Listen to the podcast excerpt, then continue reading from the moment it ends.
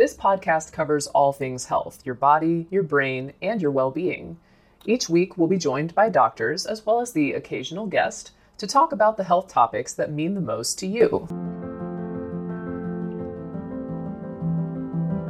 Mom deserves the best, and there's no better place to shop for Mother's Day than Whole Foods Market. They're your destination for unbeatable savings, from premium gifts to show-stopping flowers and irresistible desserts. Start by saving 33% with Prime on all body care and candles. Then get a 15-stem bunch of tulips for just $9.99 each with Prime. Round out Mom's menu with festive rosé, irresistible berry chantilly cake, and more special treats. Come celebrate Mother's Day at Whole Foods Market. Hey, it's Ryan Reynolds, and I'm here with Keith, co star of my upcoming film, If, only in theaters, May 17th. Do you want to tell people the big news?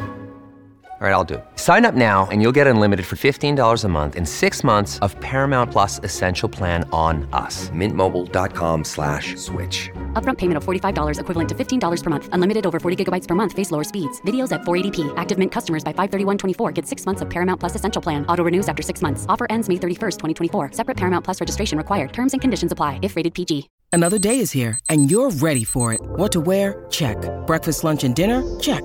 Planning for what's next and how to save for it? That's where Bank of America can help. For your financial to-dos, Bank of America has experts ready to help get you closer to your goals. Get started at one of our local financial centers or 24-7 in our mobile banking app. Find a location near you at bankofamerica.com slash talk to us. What would you like the power to do? Mobile banking requires downloading the app and is only available for select devices. Message and data rates may apply. Bank of America and a member FDIC.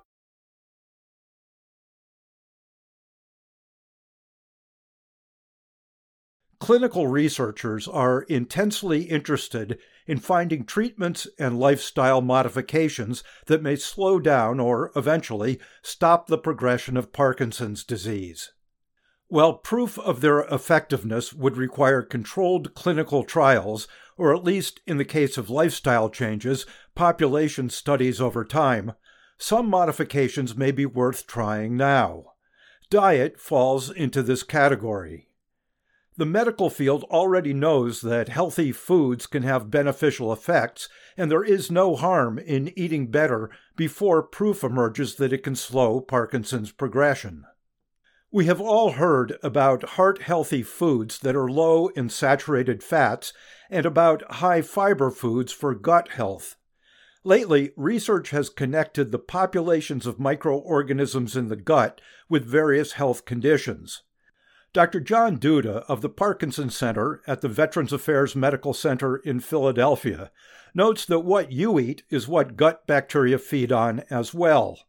Dietary changes can affect the mix of microorganisms, and while it is still a developing field, the so called gut microbiome has been shown to have wide ranging effects in the body.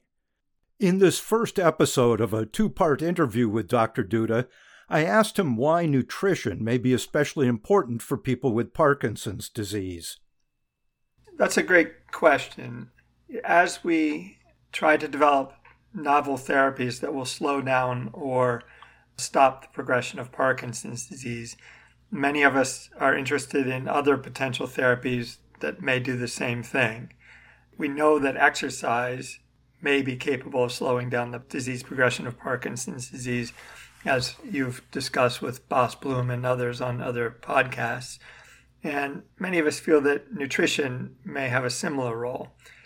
We don't know for sure if changing what you eat is going to slow down your disease progression, but we do know fairly convincingly that it'll affect the way that you experience Parkinson's disease by changing the symptoms that you have, possibly preventing some symptoms, and overall improving your overall quality of life by decreasing your risk of things like heart disease and stroke, diabetes, hypertension, dementia, and things like that. You advocate a plant based whole food diet. What do you mean by whole food? The diet that I recommend it comes out of a lot of research that suggests that the standard American diet, which some people abbreviate SAD uh, for a reason, is loaded with food that's processed. So the American food industry takes a lot of natural whole foods and processes them into meals and, and other foods that it makes it very convenient. It saves us time in food preparation. But that process of taking those whole foods and changing them changes the nutritional value of them as well. And so, what we suspect is that as you take, for example, a whole grain and process it into something like white rice or white flour, you're taking away certain components of that grain that have health benefits the bran, the fiber, things like that.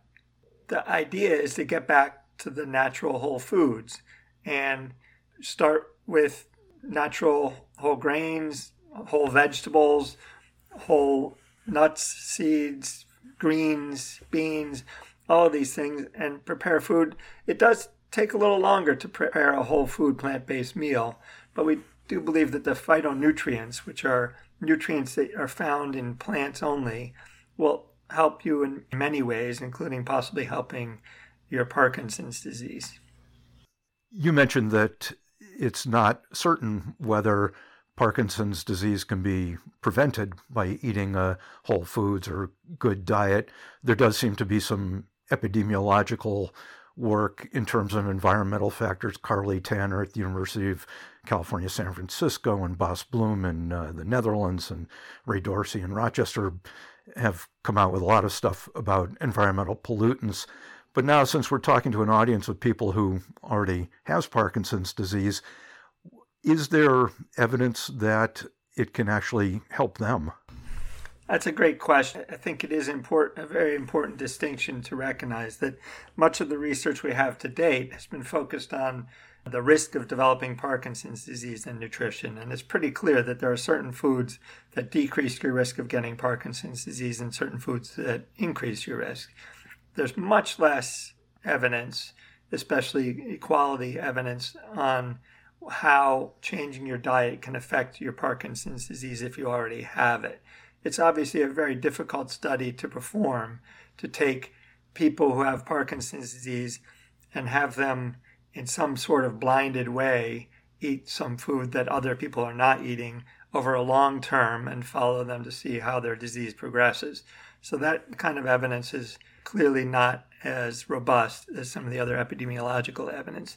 There is one study called the CAMCARE and Parkinson's disease study, which you can find online from Dr. Laurie Mischley, which is a naturalistic prospective study. So she's taking over a thousand people with Parkinson's disease and following them prospectively, meaning into the future, and asking them now what kinds of things are they doing with their lifestyle and alternative therapies and supplements and things like that and then seeing how they progress over time. And so some of the evidence from that suggests that the people who eat basically a Mediterranean type diet, which is a whole food plant based diet essentially, plus a little bit of seafood, red wine, not as clearly restrictive for all animal products, but that kind of diet does seem to be associated anyway with less symptoms in Parkinson's disease. People with Parkinson's disease can improve, for example, constipation, which is a big problem for a lot of people with Parkinson's disease, by changing their diet. People always ask me, as someone who eats a whole food plant based diet, where do I get my protein? Well, it's very hard not to get enough protein as long as you eat a varied diet, no matter what you eat. So, as long as you're not eating the same two food day in and day out, it's hard not to get enough protein. But about 97% of Americans don't get enough fiber. And fiber is crucially important for uh, maintaining good gut health and avoiding constipation. I did a small study a number of years ago where we taught 13 patients with Parkinson's disease how to eat a more whole food plant based diet. And one of the things we saw was a clear reduction in their constipation scores. It was a small enough study that it was only ever published in abstract. I think, in my experience, it happens routinely that people report having greater frequency of bowel movements and importantly, uh, less trouble in passing a bowel movement if they adopt a whole food plant based diet and increase fluid consumption as well. There are other symptoms that aren't as clearly well documented to improve in Parkinson's disease, but very likely do. For example, memory function. Obviously, one of the most troublesome and scary symptoms of Parkinson's disease is dementia. And a lot of people want to know from me how to reduce their risk of getting dementia. And it is very clear from other studies that what diet you eat affects your risk of getting dementia. And people eating a Mediterranean diet, and there's other versions like the DASH diet or the MIND diet or a whole food plant based diet, are significantly less likely to get dementia, and almost certainly whether or not that dementia is coming from Parkinson's disease or not. There are other symptoms that may benefit because. Here is a quick word from our sponsor. We take this few seconds off to inform you, our valued loyal listener, about the best health and fitness podcast shows. From the Nezpod studios. Join us as we give you the best of the best health and wellness updates you can rely on for the treatment of chronic health problems. Classic functional medicine back to basics health tips and special updates from the best doctors in the United States of America. Check out this health and wellness podcast shows. Explore Health Talk Weekly, Healthy Lifestyle Matters, Excellent Health Digest, Healthy and Free Daily, and last but not least, Weekly Health and Fitness Corner. Also, check out Nasty Boy CC, the truest story never told fiction podcast, for that real life on the go experience with the 27 year old Golden Boy who made our guest invite number one list. He tells us about his story as it happens in real time and in real life. It's Nasty Boy CC, the truest story never told. Go get a load of that happiness because happiness is healthy as we know it. Join us every week as we continue to provide you the best of health and fitness wellness updates from around the globe. Enjoy the show.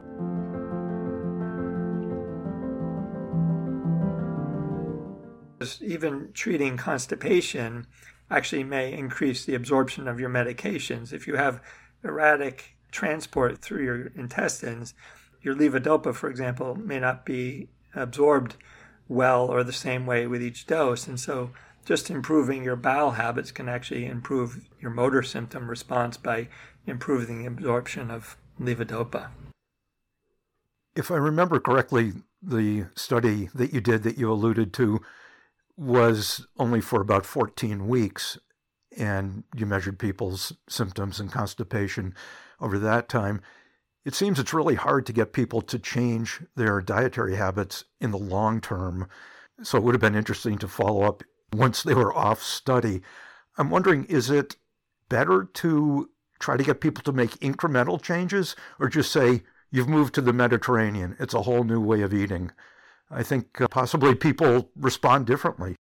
That's a great point. I think the motivations and desires that people have vary, and people who study psychology and things like that have looked at this, and it's kind of interesting. Some studies suggest that incremental changes are better, and that's essentially what I try to do in my clinic.